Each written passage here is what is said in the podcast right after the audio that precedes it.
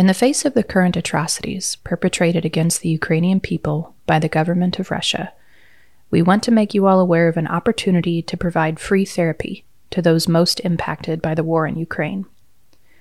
The organization called It's Complicated has created a platform for therapists from all around the world to offer their services for free.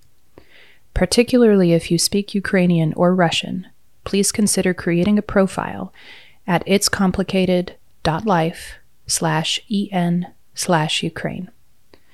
It's Complicated is providing a secure online platform to conduct the sessions and will match people needing support with available therapists free of charge. Please consider creating a profile to provide free therapy to those impacted by the war. Go to itscomplicated.life slash en slash Ukraine. We want to give you an update about somatic integration and processing trainings coming up. SIP 1 and SIP 2 are both approved for 21 NBCC hours, and we have big news. They are also each approved for 10 hours of approved advanced credit through EMDRIA. So if you're working on your EMDR certification, SIP trainings can count towards your needed advanced training hours. We're so excited to be able to offer this to all of you. More exciting news is that we're offering SIP 1 for an Australian time zone. On July 22nd through the 24th, we will host a virtual training starting at 7 a.m. UTC plus 10. If you're in another time zone, you're welcome to attend this one as well. But we've had so many people from Australia reach out about SIP that we wanted to make it more accessible for all of you. We also have SIP 1 available in American time zones on June 23rd through the 25th, and again on October 20th through the 22nd. Go to our website for all this info and more at beyondhealingcenter.com or email us at trainings at beyondhealingcenter.com. Thanks so much.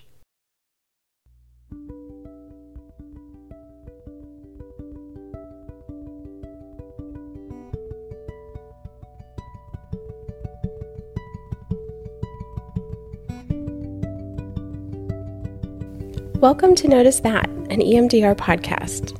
Here you will find discussion on all things EMDR from EMDRIA approved trainers and consultants, as well as some co hosts.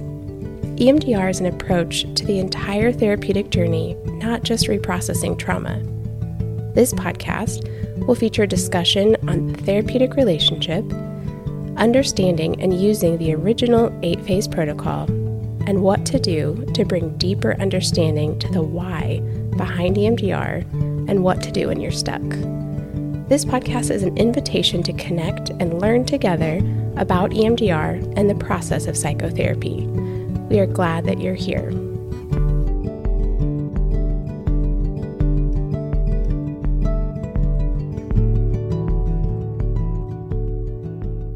So, welcome back to Notice That, an EMDR podcast. Today, we are going to be uh, having a guest on the show to do an interview with us about the combination of EMDR and yoga, which is a fascinating combination. Um, so, who we have with us is Mary Horn, who is a LCSW in Arkansas. Hi, Mary. Hello. Welcome. Thank you so much for being here. Um, oh, so happy to be here. I know this is super fun. So, Mary and I have known each other for whoa, I don't know, a while now. And we finally got to meet in person recently uh, when you came to our SIP training. Um, and I feel like I had hung out with you so much on Zoom, I didn't realize that I never actually met you in person, which I think uh, maybe says a lot about who you and I are as human beings. That, like, certainly we have been together in body. Like, yes, no, uh, thanks to the pandemic and several other factors that that had never occurred yet. Um, but yeah, I feel like the universe kind of brought us together to to be able to work together and learn together. And so I'm really excited uh, for our listeners to get to listen to you talk today about the combination of yoga and movement from a very trauma informed perspective and how you utilize that um, in your EMDR practice as well. So a little bit about you and your uh, kind of field of expertise. You are um, in private practice now recently. Yes. Uh, your practice is called Tribe Psychotherapy and Yoga Wellness um, mm-hmm. in Arkansas. And you're also uh, faculty at the Circle Yoga Shala there in uh, yes. Arkansas. particularly focused on um, teaching uh, future yoga teachers and yoga therapists about the impact of mental health um, and likely a lot of focus on trauma, um, how that influences uh, people's experience of yoga and embodiment, etc. Exactly. Yes. So and it's a time. that is how I spend my time. Yes. Uh, and it's wonderful and rich. Yeah, yeah. And you as a as a human have been practicing yoga since about the mid to late 90s you said and doing a lot yeah. of self-study in the meantime and it's part of your own um, practice and so I would love to hear you kind of talk about your own personal journey uh, both with yoga and then mm-hmm. also with the EMDR. And then we'll kind of bring the two together and talk about how they work together. That sounds great. And, you know, as, as I was thinking about talking with you, uh, I was thinking of how in my in my mind and in my practice, um, of course, I can differentiate the two. Um, but it's all so woven together at this point that it, that that's where I operate from. I, I'm operating from the knowledge and the practice of yoga and the knowledge and the practice of EMDR therapy. And that's just, those are the lenses I'm looking through. So, um, you know, I appreciate uh, when, when I did the SIP training with you guys just a couple of weeks ago, um, just looking at all the different lenses and how they can layer upon one another. And how um, is when we look at it that way. Yes, exactly. So, so I was doing drawings, right? Of how do I put this lens from yoga with this lens from uh-huh. SIP? So, okay, so so I have questions about that because in my mind, um, the yoga piece goes mostly in the lens of somatic psychology. Mm. But then I also feel, and I'm, I'm kind of curious how you make sense of this. I feel overlap into the other lenses as well, particularly into the interpersonal neurobiology and, mm-hmm. and the way that bodies experience each other. So I would love to see those drawings, or maybe you can just kind of share like how how did you make sense of that? Yeah. Um, so, what if we save that for a moment? Actually, I wanted, I do want to give a little bit of background to yeah. of sort of the the journey that I've been on, and then bring that in, right? Of what what what do those lenses and layers um, look like?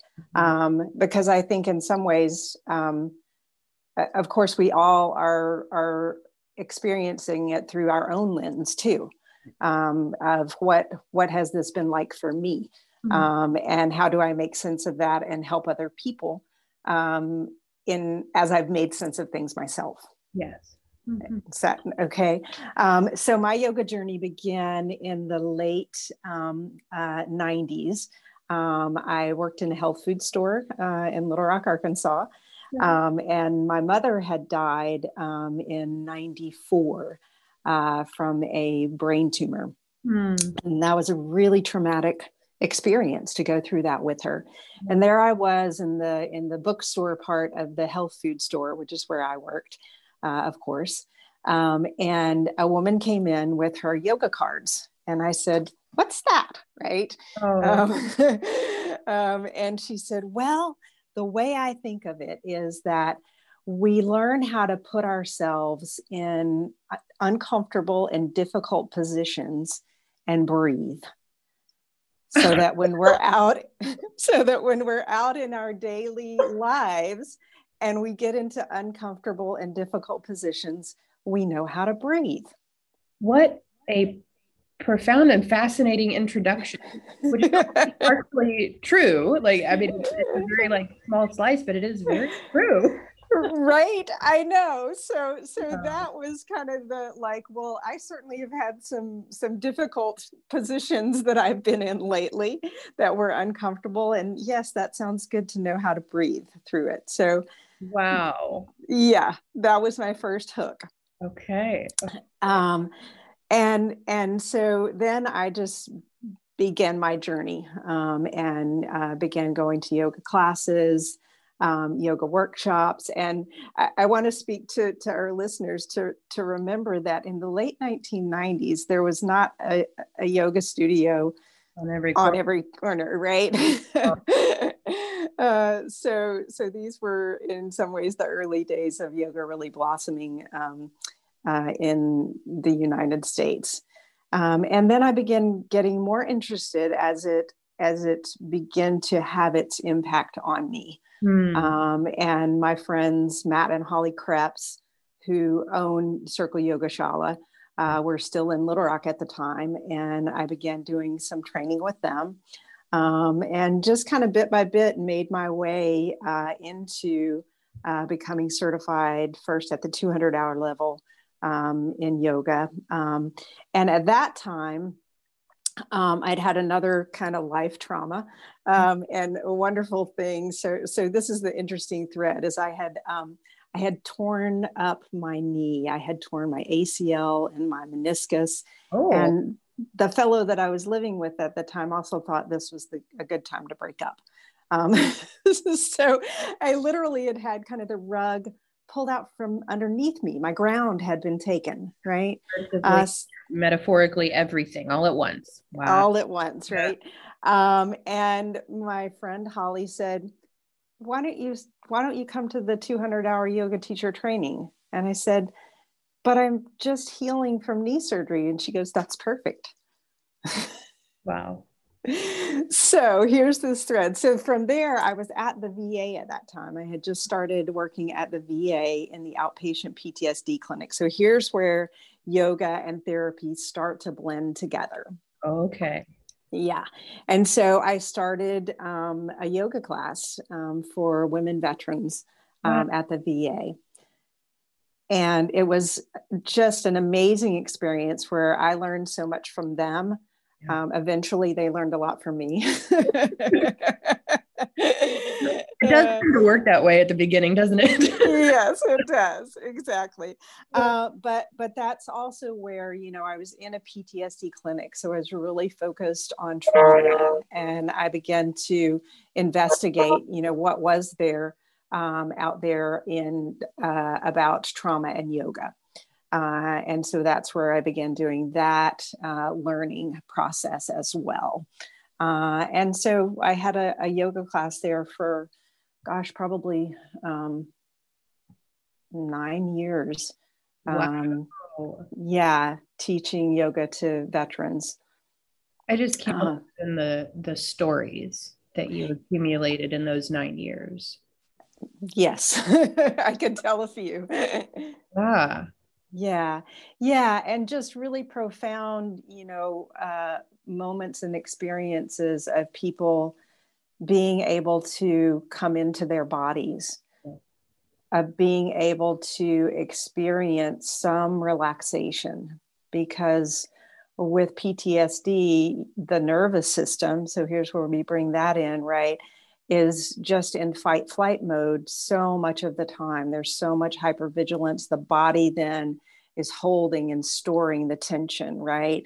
Uh, and you can see almost the the armored um, uh, frame, right, um, uh, where that is being held in the body. Uh, and so to you know in in the world of therapy i think most therapists will relate to this is um, we don't often get a lot of short term um, returns on what we do, right? It takes some time for us to see change, for us to experience that shift in people. Yeah. And yoga was both for me and for the veterans such a gift because um, you could see in an hour and a half yep. their faces soften. Yes. Their breath soften and deepen. Yeah. Relaxation happen. Yeah. yeah. So I don't I don't know that I've ever talked about this on the podcast and I'm just realizing that, but I went to yoga before I ever went to therapy for PTSD. Interesting. So I, you know, part part of how I ended up you know being so focused in my work on the somatic realm of psychology is because that was my path to healing i found yoga yeah. when i was 16 ah.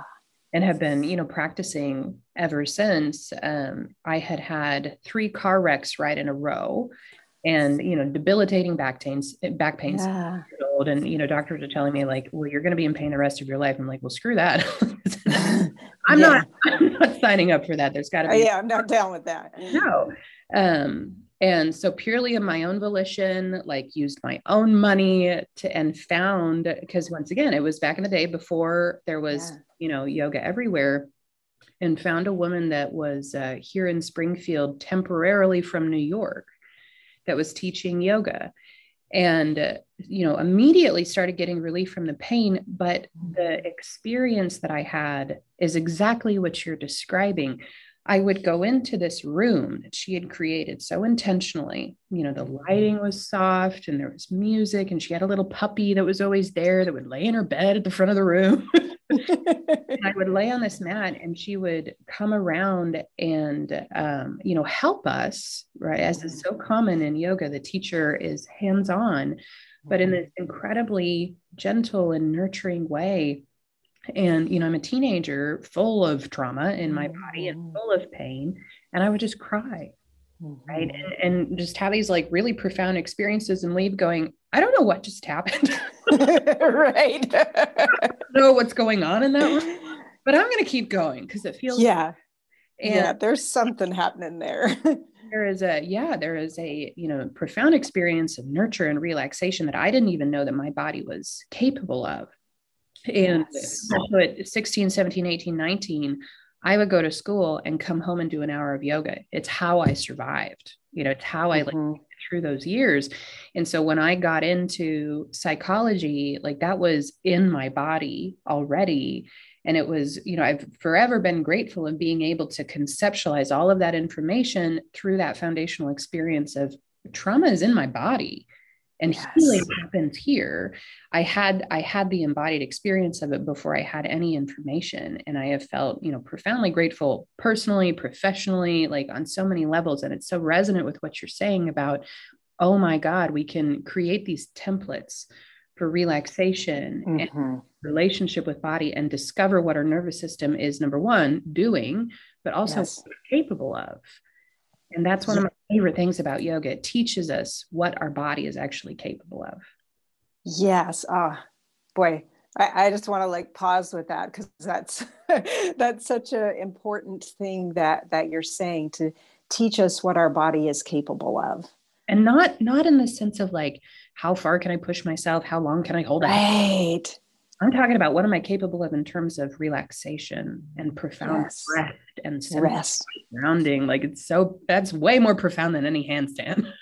way more profound than any handstand. And um, you know, one of the things that um, that I've learned is that a lot of times people who have been through trauma will be because they are in that more in that sympathetic nervous system state and that's what's known to them, right?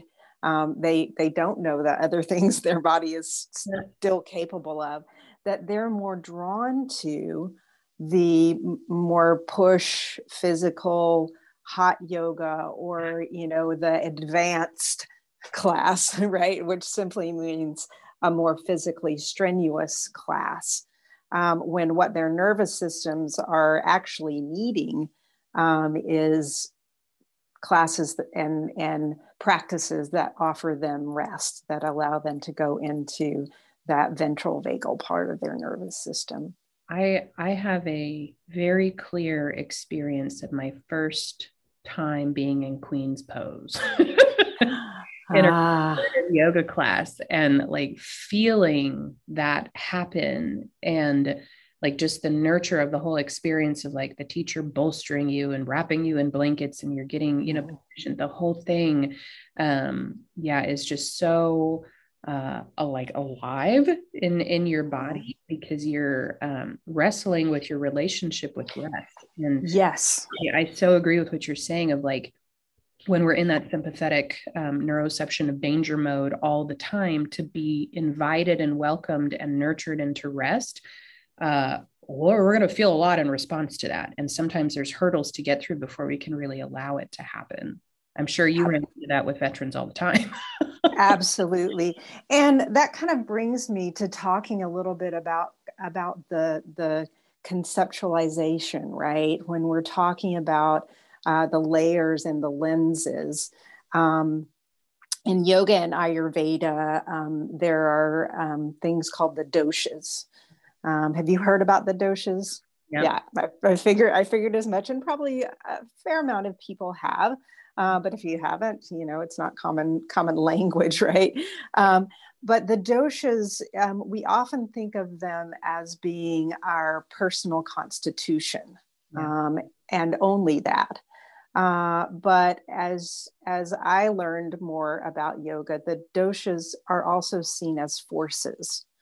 Um, and when we think of the the doshas as um, combining and containing the five elements, yeah. then I think it's easier to conceptualize of that. Um, so I'll start with just kind of saying what the five elements are, and then that gives us the building blocks, mm. right, to see what the doshas are. So the five elements are space, air, fire, water, and earth. Okay. Um, when someone, when we see our clients who have a lot of anxiety, um, who are um, in that sympathetic state, we know that the space and the air and probably a little some fire right are really that's where they're living right? Because things move really quickly through the air and through space right and there's fire and energy that's that's keeping that's burning there right that's that that on fire yeah. um, really even kind of feeling and so to translate that into the doshas the doshas are vata pitta, and kapha. And the vata dosha is mostly space and air. And they the are pitta dosha. yes, exactly. Yes. So um, when we're looking at our clients, so to, to bring this kind of down to earth into um, either a yoga practice or a, um, a therapy practice and how that might combine, is that we can see that our clients have all this movement in them, right? Um, and it's if you've ever, you know, it's the the the old thing of, you know, when somebody is riled up, you don't tell them relax. Right. It's impossible, right? Mm-hmm. And and we know that, right? So we don't go immediately to stillness with that type of uh, of inner activation, right? Of of both mental and physical activation. We want to give the body something to do first, and the mind something to do, so that it can begin to slow down mm. and perhaps come into that place of rest. Yeah. But if we just sit it down and say, "Be still," just like you were describing, right? All kind of stuff's yeah. going to be felt well, and I, I'm curious too, Mary. I feel like maybe the converse is true of if somebody mm-hmm. is coming in and has much more of the um, the kapha presentation, right? Right. That, uh, that earth, uh, mm-hmm. heavy, stone like. yes. Mm-hmm. And, and, you know, some water as well. So, you know, combination of earth and water, we can get a little mm-hmm. muddy and stagnant. Right. You know, right. Yeah. And, and that's my presentation. Like I'm, uh, by nature, my body is kapha, and I mm. uh, try to compensate with a lot of pitta, a lot of the fire. yeah. Right. Uh huh. Mm-hmm. But that that presentation for clients, uh, when they come in with that, they're, they're going to be heavy in their depression. Right. And they're going to struggle with movement. And I just had a conversation with a client yesterday where she's struggling with movement and imagining that her first step into movement is needs to be running right. Gesture, I'm like, maybe from, you know, that whole couch to 5K thing sounds like a good idea. Except mm-hmm. if your nervous system is in that place of um, dorsal shutdown, like slow activation, that right. muddy water, heavy earth mm-hmm. place, sometimes easing into this gentle flow movement is going to be a titration to health rather than a huge shove into the ideal. And part of the beauty of yoga is that it works from both ends. If yes. we tend to the fiery fast, it welcomes us into slower, gentler, more mindful movement. Um, and if we're really sluggish and slow, it welcomes us into gentle movement. exactly, exactly, right. So that that is, and so that's that's the yoga lens that that I'm looking through, right? When I'm when I'm seeing a client and their presentation, yeah. is it is it heavy or light? Is it slow or fast, right? Does the it feel dry? Yeah. Yes, exactly. So, looking at all those what are called the 20, 20 qualities that are 10 pairs of opposites, mm-hmm. right, uh, in yoga and Ayurveda, um, it's, it's for me, it's such a great shorthand, you yeah. know, as, as far as being able to go, oh, heavy, right, dense, solid earth. What's what's on the other end of the spectrum right? And where do we move through? Just like the you know the the um, polyvagal right? right, the the ladder and the third. What do we need to move through in order to help this person find more balance? Yeah. So and that's really the an operative word yeah the the balance of the the doshas, the qualities, the nervous system. And one of the the layerings that I like with uh, PVT and this way of looking at things is that it's not about finding the right one. It's not about, yes. um, you know, well, I'm kapha and I need to be like the ultimate kapha. It's no, no elements, right? We and uh, so it's in PVT language, it's the autonomic flexibility. I can yes. move as I need to along the ladder um, and the activation states of my nervous system dependent on what's happening in my environment, the state of my yes. body, the needs of my body.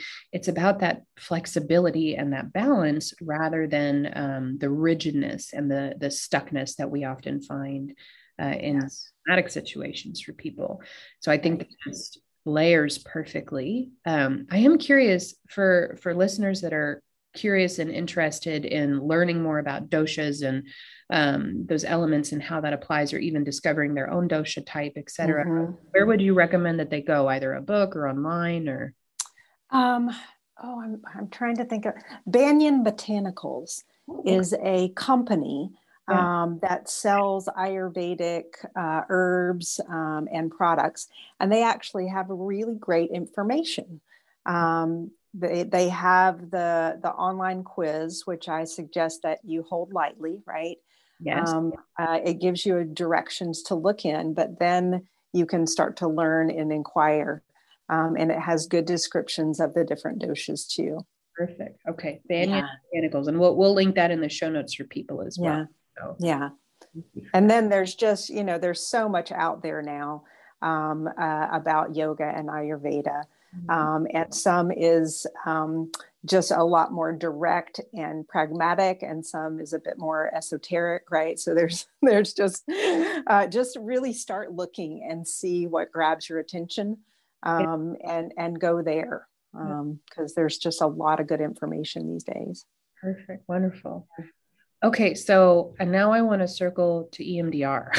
yeah, right. This is an EMDR podcast, right? Yoga and how much we love it for hours. Yeah. Um, so, so what is your kind of introduction and story to. EMDR, and then how did the integration begin for you? Yeah. Um, so I got introduced to EMDR by my co-friender, um, and that's the term that she invented because we were coworkers and friends. So she called us co-frienders. Perfect. yeah. Um, and she was trained in EMDR. Um, and she was also my yoga yoga buddy. We we started the yoga group together. Cool. Um, uh, so you know, like-minded people. And she said, Oh, Mary, you would so love EMDR and I was like, okay, right, that, that's all you got to say. Mm-hmm. Um, so at that time in the PTSD clinic, clinic we were doing, um, as far as therapeutic modalities, it was uh, CPT, yeah. cognitive processing therapy, um, prolonged exposure therapy, um, and ACT, acceptance and commitment therapy. Mm-hmm. Um, and so there wasn't any EMDR at the VA, and they didn't um, pay for any trainings, right, um, or equipment. Um, actually, they did end up buying our equipment, so that was pretty cool. Um, so I just decided this is important enough to me mm-hmm. Um, that I want to go go get this training. Uh, and fortunately, at that time, it was you know again just kind of divine providence um, that uh, someone uh, sent out, you know, a, a Facebook query: um, Are there any therapists in Arkansas who would like to get trained in EMDR? And at that time, there, I mean, my my friend at the VA, there were n- no more than uh, you know what you could count on your hand as far as EMDR therapists in Arkansas, mm-hmm. and that was only uh, like seven or eight years ago. Um, and since then, there's just been an explosion um, of people getting trained in EMDR. Yeah. Um, so I got trained in EMDR, and it was also, you know, very, um, very helpful to me as far as um, it. It was easy to get burned out just doing CPT and PE. I bet all day, and EMDR provided this other way to work um, that was more up my alley, right? It, it had that somatic component of it.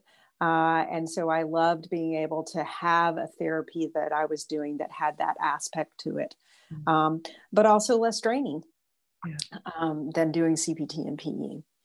Um, so then I just I just kept practicing it, and then um, one day decided I wanted to get EMDRIA certified, um, and looked around and found you and Jen, um, and there we are.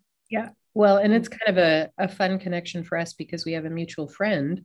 Yes. That, you know, has been one of my close friends for a while, and she trained at Circle Yoga Shala as well. and I actually have done a retreat at Circle Yogashala. Mm-hmm. We were there at the same time, but I have, you know, I I like have the the images in my mind of that place in space when I imagine you there, which is a lot of fun. And it's a yeah a beautiful place. So if anybody is interested in training, I think, you know, both yes, highly recommended. They have a wonderful program. Mm-hmm. Absolutely. Yes. I do, I do want to put in that, that plug. Um, it's in the Ozark Mountains uh, of Arkansas in uh, around Jasper, around the Buffalo River. Yeah. So it's just this gorgeous place um, with just super high level training. Um, so yeah, well, we're, we're Circle Yogashala fans. well so how how did you because i you know where you are in your practice now mm-hmm. um you know you're not doing yoga classes for veterans in the yeah. city anymore but you're you're combining the two in individual sessions with clients. Yes. So i am super curious to listen to you talk about like how how did you begin to experiment with that? What have you learned and what does that look like now in your practice Mm-hmm. Yeah, yeah. Um, that's that's fun to. I hadn't really thought about how did I begin to experiment with that, and that was definitely during my time at the VA. Um, that I would I would just at a really uh, unusually large office um, that I was I was given because I had yoga training and wanted to be able to do some stuff with with veterans. Um, and a lot of times, you know, I would get to know people fairly well. Um, we didn't do um, long-term individual therapy. Um, the protocols were, you know, 16 to 20, 24 weeks. Um, but a lot of times I would have had a veteran in a group. Um, and then he, he, would come to me for individual therapy. Um, or vice versa, right? And and so I got to know people, and those were people that I was really comfortable with, you know, saying, you want to try something different. and my favorite phrase with clients ever. You want you want to try something new exactly right? Uh, and so they were game right? Um, and and so i would just begin uh, doing um, doing little things right? It might be um, you know i'm recalling right now a client who had done um, uh, the yoga group for men because we had separate um, female and male yoga groups um, particularly because of a lot of the women that came to the yoga groups were survivors of sexual assault and so it just made it a much safer environment for them to do yoga um, but i'm remembering a guy where i was like okay why don't we get down on the floor and I'd roll out the yoga mat, right? um, and and let's try this. Um, with that said, you know what it seems like really important as I say that though is I don't have a yoga mat in my office right now. Mm, yeah, it's not not a it's not a, a big space um, uh, like I had at the VA, and yet I probably do more movement consistently with various clients in that environment. Um, so I say that to to dispel any thoughts that listeners might be having of, well, I don't have space, or I don't know if I would be comfortable putting down a yoga mat, right? Right. right. Um, that not needed, right? Um, a lot of what I do is just um, seated or standing nowadays. So I would love for for you to just share examples of like what does that end up looking like in session? You know you're yeah. doing emdr with somebody and you have this set of tools that you use that include movement and um, you know all of the grounding of what movement is all about because right. of yoga. Um, but you're not you know getting them on the yoga mat and doing a flow or doing mm-hmm a set of asana like you're you're just incorporating the movement portion. Right. so right. how does that look really practically at this point? Yeah. Um, so i can i think of the i think of yoga um, as uh, running through the three phases of emdr um, so i first think of it in the stabilization phase and that's where i introduce yoga practices a lot and when I talk about yoga, I'm including movement, but I'm also including breath or mindful awareness, mindful inquiry, um, those kinds of things too. Um, so in the resourcing phase, um, uh, it might look like what if we just pause for a minute mm-hmm. and bring awareness into the body? Yeah. And then what would it feel like to take both arms lifting them up over your head. And i'll do this with you right? So there's a very important trauma informed part of using yoga in your therapy practice that it's a shared experience. Mm. so so doing it together um, you know you can we can get nerd out on the attachment part of that. Yeah. Yeah exactly. Yeah. Uh, but you know what if you just and I'm doing this right now. What if you just lift your arms up as far as it feels comfortable to you above your head, right? And just notice the feeling of the movement, where you're feeling any sensation in your body, and lower them down back along your sides. Yeah. And that's super simple, right? Yes. But can have just a lot of impact for your client, right? You're getting them out of their head and into their bodies, right? Uh, and so we might do that practice, and that one in particular to kind of connect it to what we've been talking about already. If you've got a person with that kapha, depressed, heavy presentation, right? Well, you want the energy moving up, right? You want to lift mm-hmm. that energy up so that mm-hmm. arms over the head, right? And maybe even holding them there, reaching a little bit through the fingertips and breathing. Noticing, are you holding your breath, right? so there's all these things that you invite them to notice hmm. um, as you're doing the movement. And so that might be, I have actually recently given that to a couple of clients who are experiencing depression.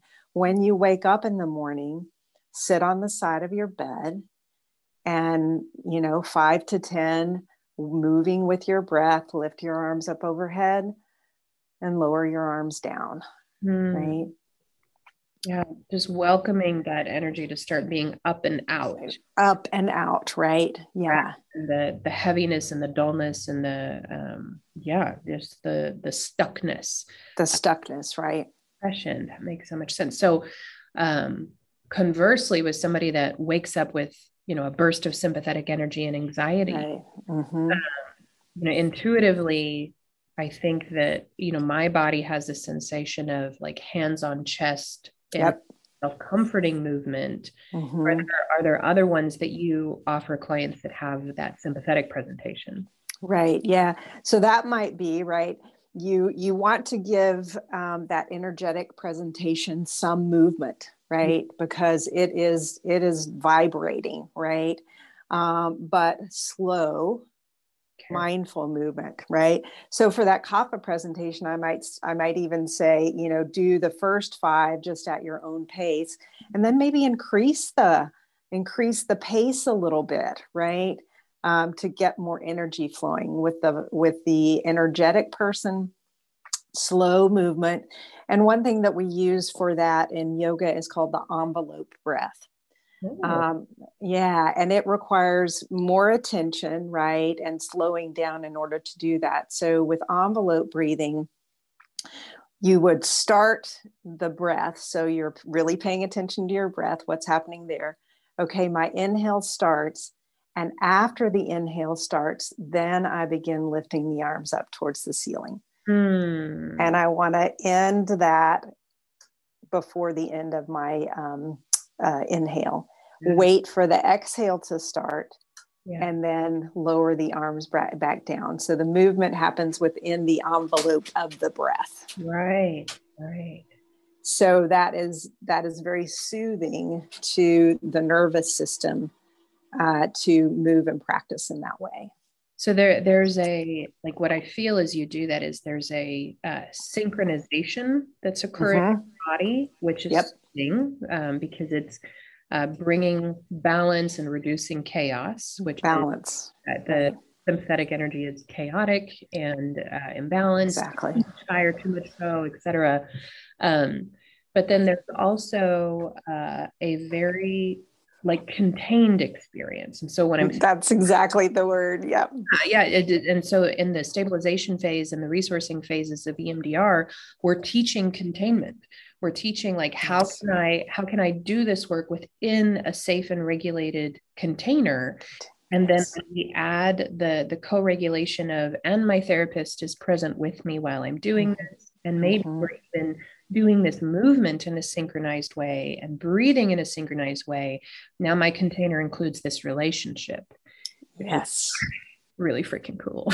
right. Exactly. Exactly. And all of that is woven in. So, David Emerson is someone who um, has done a lot with trauma informed yoga. He actually has a uh, the sometimes it's called 300 sometimes it's called 500 hour is sort of the second level of yoga training, but he has a, a trauma um, sensitive yoga training program. Mm. Um, and he has a couple of books um, uh, on trauma informed yoga and trauma informed yoga in therapy. So I highly recommend his work. Um, and I can't think of the specific titles right off the bat, but it's easy to search and we'll include them. Um, but one of the things that he talks about is as a primary element of trauma informed yoga is creating rhythms. Mm. Mm-hmm. And so part of that has to do with that our, our rhythms are, are out of sync, right? When we've experienced trauma and our we feel both disconnected oftentimes from ourselves but also very disconnected from others. And so bringing that into the containment part of there is also a rhythm then that's being created together. Yes. Right. Where we're moving synchronously um, in rhythm. And that's also helping everything, right? it's helping all the layers yeah. well, of person. I'm thinking too about uh, you know, in SIP, we talk about the lens of attachment and neurobiology. Right. And going back to the framework of the first relationship between mother and infant, mm-hmm. rhythm is a huge part of initial right. nerve development. The, right. the patterning and the way that we move with our babies, the way that we rock, the way that we talk, the the mm-hmm. prosody, right, the sing-song mothery mm-hmm. voice that we use with children, um, the rhythm of their day, right? The right. ebbs and flows, the the natural, um, yeah, the rituals and the rhythms for mm-hmm. children. That is their safe container. Mm-hmm. And originally, it's mother's body that provides mm-hmm. all of that rhythm, and then slowly it expands and extends out into their environment. And you know, we have a ton of research at this point to say like children do best in the safety of a, um, a container of structure, which includes right and routine and predictability. right, exactly, right. Yeah. yeah. That's beautiful. Yeah. And so, how do we? So, this is one way that we're giving container and structure, right? Yeah. Um, that that is a real containment and a real structure and then we can do that too um, you know the other place that i go to as far as when i'm thinking um, yoga in emdr and in the therapy room um, is breathing mm-hmm. Um, um, and there's there's you know the the way that we can structure the breath yeah. the way that the breath the, the way that we are a container for breath right um, so all of these elements that if we're if if we are are attending to what the client's nervous system is doing that that we can bring to um, to their resources yeah yeah beautiful so i'm I, I love that idea of kind of mapping this process onto the phases of EM. Mm-hmm. Um, so that kind of being the stabilization or resourcing, how does this look as you move into reprocessing and the memory mm-hmm. portion? Yeah. So one of the practices that uh, that I often do in the resourcing phase is to practice in session and then ask people to do this practice at home of a mindfulness practice of tuning in to the physical body. What do I notice? Right? Just non judgmental inquiry. Um, so, that being a part of yoga as well, that awareness, that in non judgmental inquiry. And then I guide them into noticing what's happening in your emotional body right mm-hmm. now. Yeah. What emotions do you notice? And then noticing what their mental activity is like right where this is going mary yes right so i'm i'm helping train them in yeah. in the first resourcing phases on how to pay attention to that. Yep. So we get to reprocessing and that's not new to them. Not at all. The assessment phase is like old hat. They've practiced yes. time. Mm-hmm. yes oh, exactly. I love that. Yeah. And and then when we have done some of the resourcing practices um, before then that can be also a grounding exercise something that we do prior to reprocessing or in reprocessing or to end reprocessing right and again this is we we've already created these rituals together um, these practices together and so part of what I see that doing too is, you know, um, helping to reestablish that connection and that relationship. Mm-hmm. Uh, when someone has gone right back into memory um, and a lot is activated, um, then not, not only do we ground them in the present, right, through their own senses, uh, but there's the shared experience that we've had together, right, uh, which often includes some laughter. right? Um, I think that's one of the wonderful things about getting into the body uh, is that that it frees something up oftentimes, and we feel a little silly together, right? Yeah, yeah. Play mm-hmm. is so. Oh yeah, right.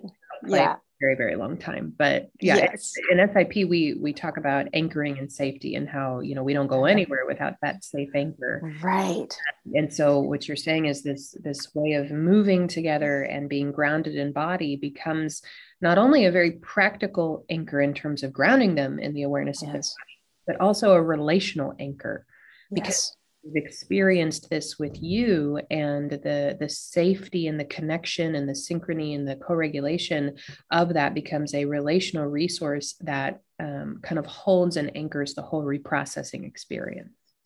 Beautifully said. Yes. Yeah i can just imagine yeah i get i can feel how that would translate into session of you know okay we're going to go into this kind of uncharted, difficult territory. But this mm-hmm. isn't the first time that we've done something strange and challenging together. Yes.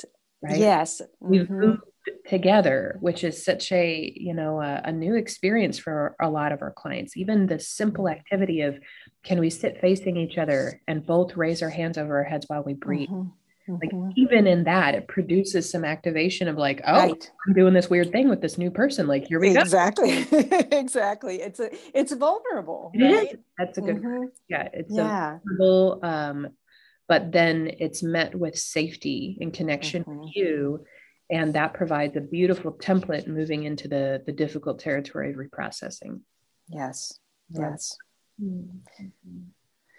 And when I think about too, just the, um, I'm thinking about David Emerson um, and his four fundamentals of trauma sensitive yoga, and the creating rhythms is one of them. Um, the other three are presence. So, how do we become present? Um, taking effective action mm. because so often, right? I mean, part of the nature is trauma of trauma is that I was helpless, right? Yeah. I was not in control. Um, and the other is um, making choices, which again speaks to that I did not have choice in that moment. Um, so even as I'm guiding someone in movement, those things are also being integrated mm-hmm. into the language that I'm using, right? So that translates then into the EMDR reprocessing because the client is knowing that uh, that they have had this experience where I've given them choice. Right. I've encouraged them to listen to their own bodies and and hearts and minds, right? Um, and they've been able to begin to learn that, right? How does it feel to tilt my head towards my left shoulder? Hmm. Oh, oh i'm noticing something how does it feel to um, to go at far and then come back a little bit mm. and to hmm. back off of that right yeah. how does it feel when my therapist is guiding me and then she frees me into my own movement what happens then right so all of that is happening as that that resourcing part hmm. so that my client knows that when we go into the reprocessing and I say, you know, you're you're you got the foot on the brake, right? um, we can I'm steer where you want to. We can stop when he, they know that, right? They have an embodied felt sense that they do have choice here, right. that they do that they can take effective action. Yes. We have anchors, right? All these things. And and there's such a development of self-reflective capacity. Yes. In a situation where the the bar i don't want to say the bar is lower although i think that also applies but it's not as uh, scary mm-hmm. to, like the to be self-reflective about how does it feel to tilt my head is much less activating and daunting than how does it feel to remember your abuse. Yes so we can practice in this very safe and titrated way. How do I be self reflective and mm-hmm. hold that dual awareness? Um, and then how do I put it into language to share with yes. a person and feel safe yes. sharing of it? So you set all of that groundwork um, in a way that's very anchored in body, which mm-hmm. then, yeah, just smooths out all of that transition into the deeper work. Exactly. Yes. And I think what's what's important that I hope listeners are noticing is that I'm I'm not teaching a lot of complex posture. Right. It's super simple. And that's actually part of the uh, in yoga we use the term krama, which just means the sequence, right? Um, is that we want to start we we want to start with simple mm-hmm. um, not complex, right? We move from simple to complex, and that actually fits with the three phases, right, of EMDR. Um, so we're doing very simple movement. Um, we're moving from outside to in. We don't start with the what do you notice in your belly right now? right. too right. Too much, too fast. Exactly. Right. Um, so doing movements with the head and neck, lifting the arms, right? That's outside, right? Yeah. yeah. Um, so those things are are um, the the practice is grounded in that and so i want i want to take away some of the fear that people sometimes have of i don't i don't know enough about posture right right um, you need to know simple right postures that you can do in your own body mm-hmm. um, and that's a really important part kind of just moving to a little bit to you know how do um, how does someone begin to incorporate this if they have their own yoga practice and they're wanting to do some of this in their sessions but they're not quite sure how yeah. well it needs to be grounded in your own body yes so, so, so I know what you mean by that. Say what you mean. okay. do your own practice. Yeah. Yeah. Um, and, and when you do yoga. your yeah. and it, yes, right. Um, and and so and and feel into right. What is it like for me um, as I as I move and become really um, comfortable in simple movements um, and you know maybe ask your yoga teacher friends for help languaging yeah. right? Because uh, that's an important aspect of how do i language this? Um, listen to david emerson's youtube videos right? That's a, a good way and, and his books again. Um, give you some languaging uh, guidance. Um, but your practice coming from inside you rather than words you read in a book or um, what you heard another person say uh, gives you so much more information and connection to the movement or the breath or whatever it is. Okay. I'm also, you know, one of the ways that movement um, and reprocessing comes up a lot is in the uh, I unfinished, right? The, mm, yes the body at the time of trauma, um, they're they're locked. They're they're stuck. Yes, right. System uh, because of the the shutdown sequence and the time of the trauma. And so oftentimes when we're sitting with clients in the midst of reprocessing, their body is signaling a mm-hmm. action that they they need to release. And one of the mm-hmm. Ways to release that is to actually do the action. mm-hmm. Right. Let the movement occur.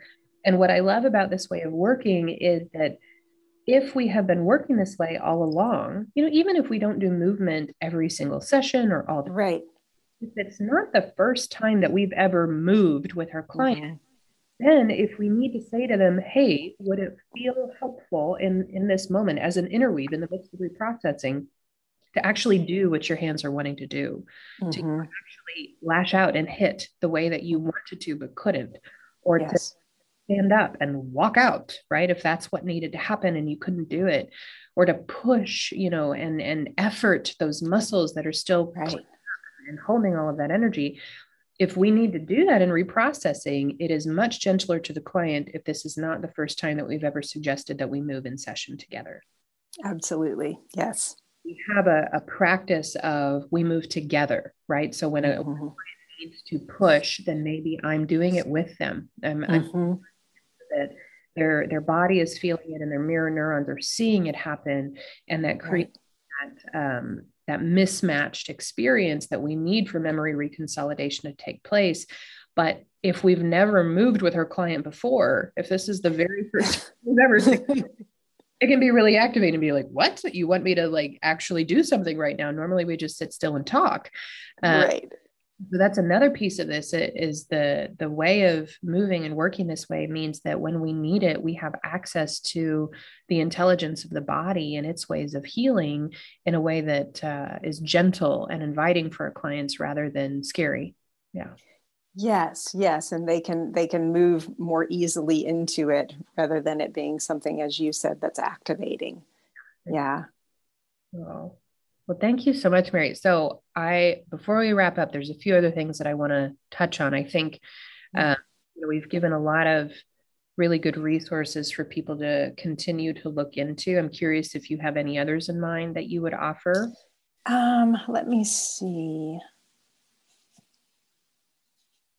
You know, I love um, I love Rolf Gates's. Um, it, it's not about um, asana per se, um, but his daily reflections on the path of yoga um, is something that I go back to again and again for um, the inner work of yoga and and what the what the um, the body practices can teach us.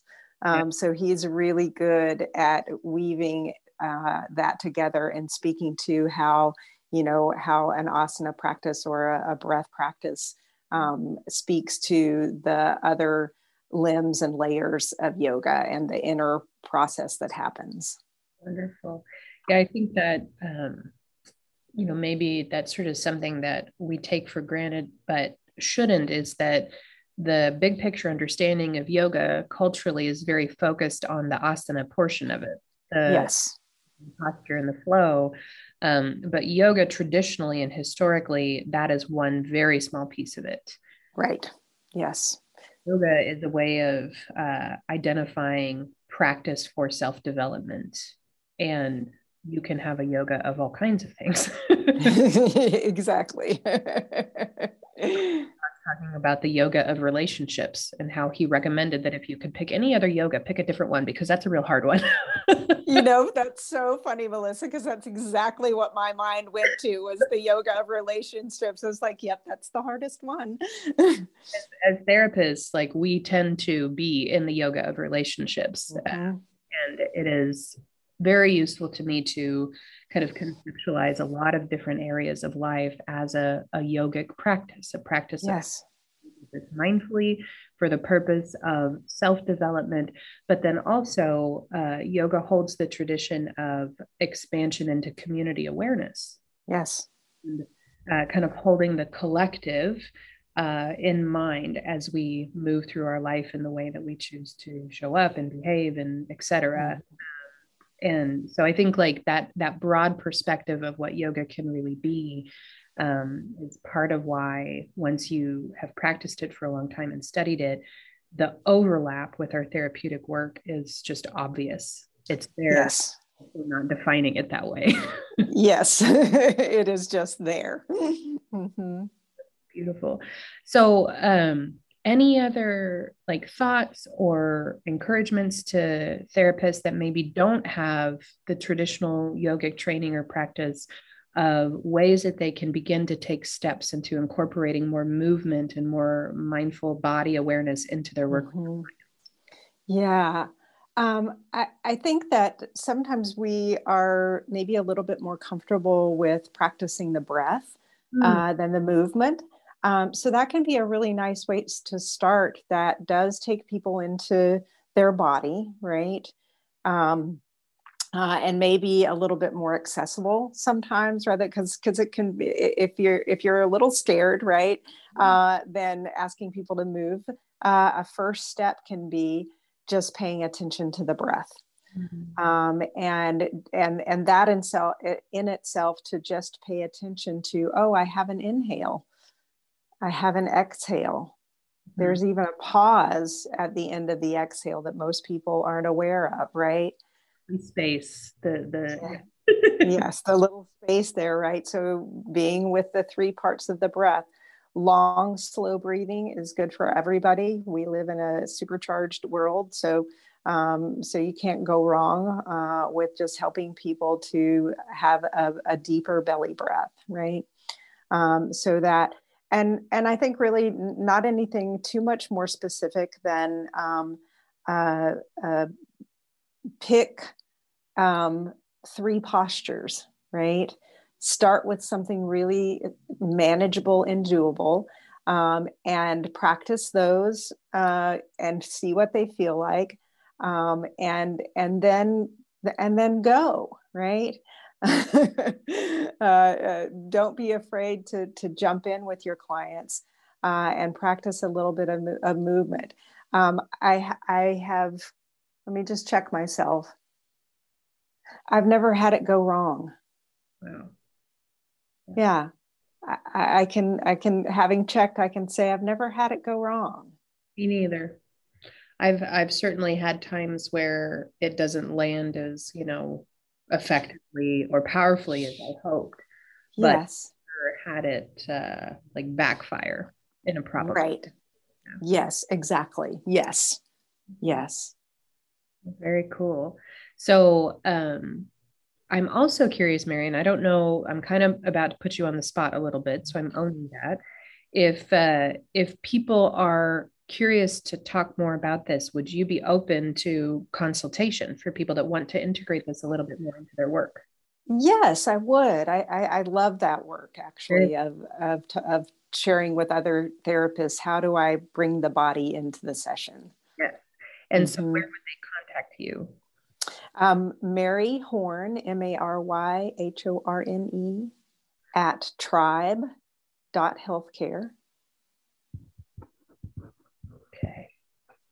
And we will uh, put that in the show notes as okay. well, um, so that people can uh, find that link and get to you. Yeah. They, uh, Great. All of these resources that we've talked about.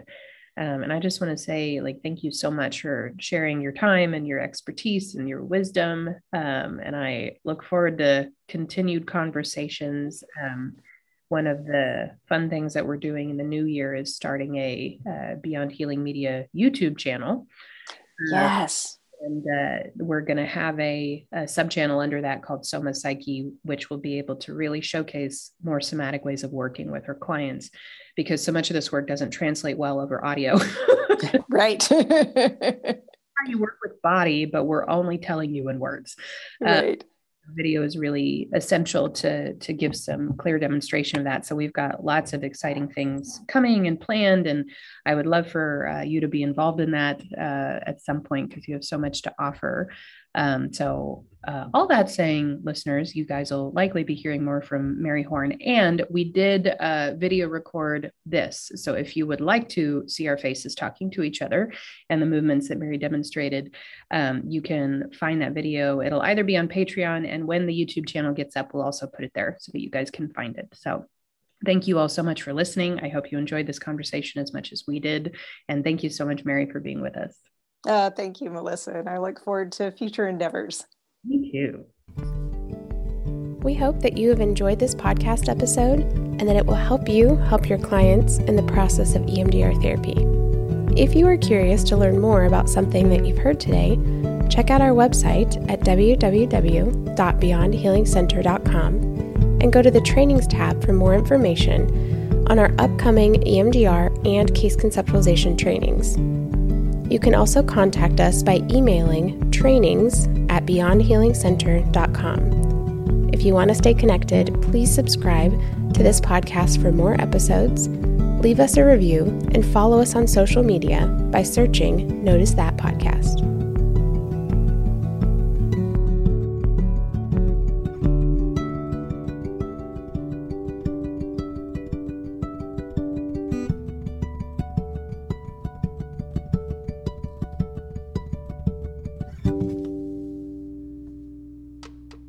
This podcast is a project of Beyond Healing Media, a media creation group committed to creativity, community, and embracing the beauty of being human. If you like this podcast, you might also like the other podcasts of Beyond Healing Media. Beyond Trauma is an educational podcast on the journey of trauma therapy and what it means to be humans who have been hurt but are learning to recover and grow, living the life we all want of safety and connection. The Burnout Educator is an interview style podcast that invites stories from people across the spectrum of the educational system and seeks to see the human inside the role they play. It is our desire that you see parts of your story and those around you in the stories you hear. The Evidence Based Therapist is an educational podcast where we read so you don't have to. On this podcast, we discuss seminal, recent, and relevant research on psychotherapeutics and the embodied relational sciences. How do we know what is evidence based and how do we use it in our practice? You'll find out on the EBT podcast. If you enjoy what you hear on these episodes and are interested in speaking with one of us at Beyond Healing Institute, we would love for you to reach out about our consultation opportunities. Of all the many things that we do, consultation is one of the things that we enjoy most. We love supporting other clinicians in conceptualizing their cases from a neurobiological and nervous system informed perspective. We offer individual and group consultation for somatic integration and processing, as well as for EMDR therapy. Individual consultation is a great way to get personal time to reflect on your cases and how you and your work influence one another. Group consultation offers so many opportunities for learning and connection with other like minded clinicians. Our greatest mission at Beyond Healing Institute is to offer opportunities for professional development and create a supportive community in the field of mental health. Beyond Healing Institute is excited to announce that we're moving. Okay, well, we're not moving our building, but we're moving our trainings, continuing education resources, and community events to Canvas. This will help you as a member of the community to stay in contact with other members of the Beyond Healing community, while also providing a platform that brings consistency and convenience to all of our trainings and course offerings. Canvas is an online learning management system that will be your home base for all things Beyond Healing, as well as a virtual campus that will house all of our trainings and continuing education resources. We're so excited to invite you to our virtual campus on Canvas and we hope to see you there soon.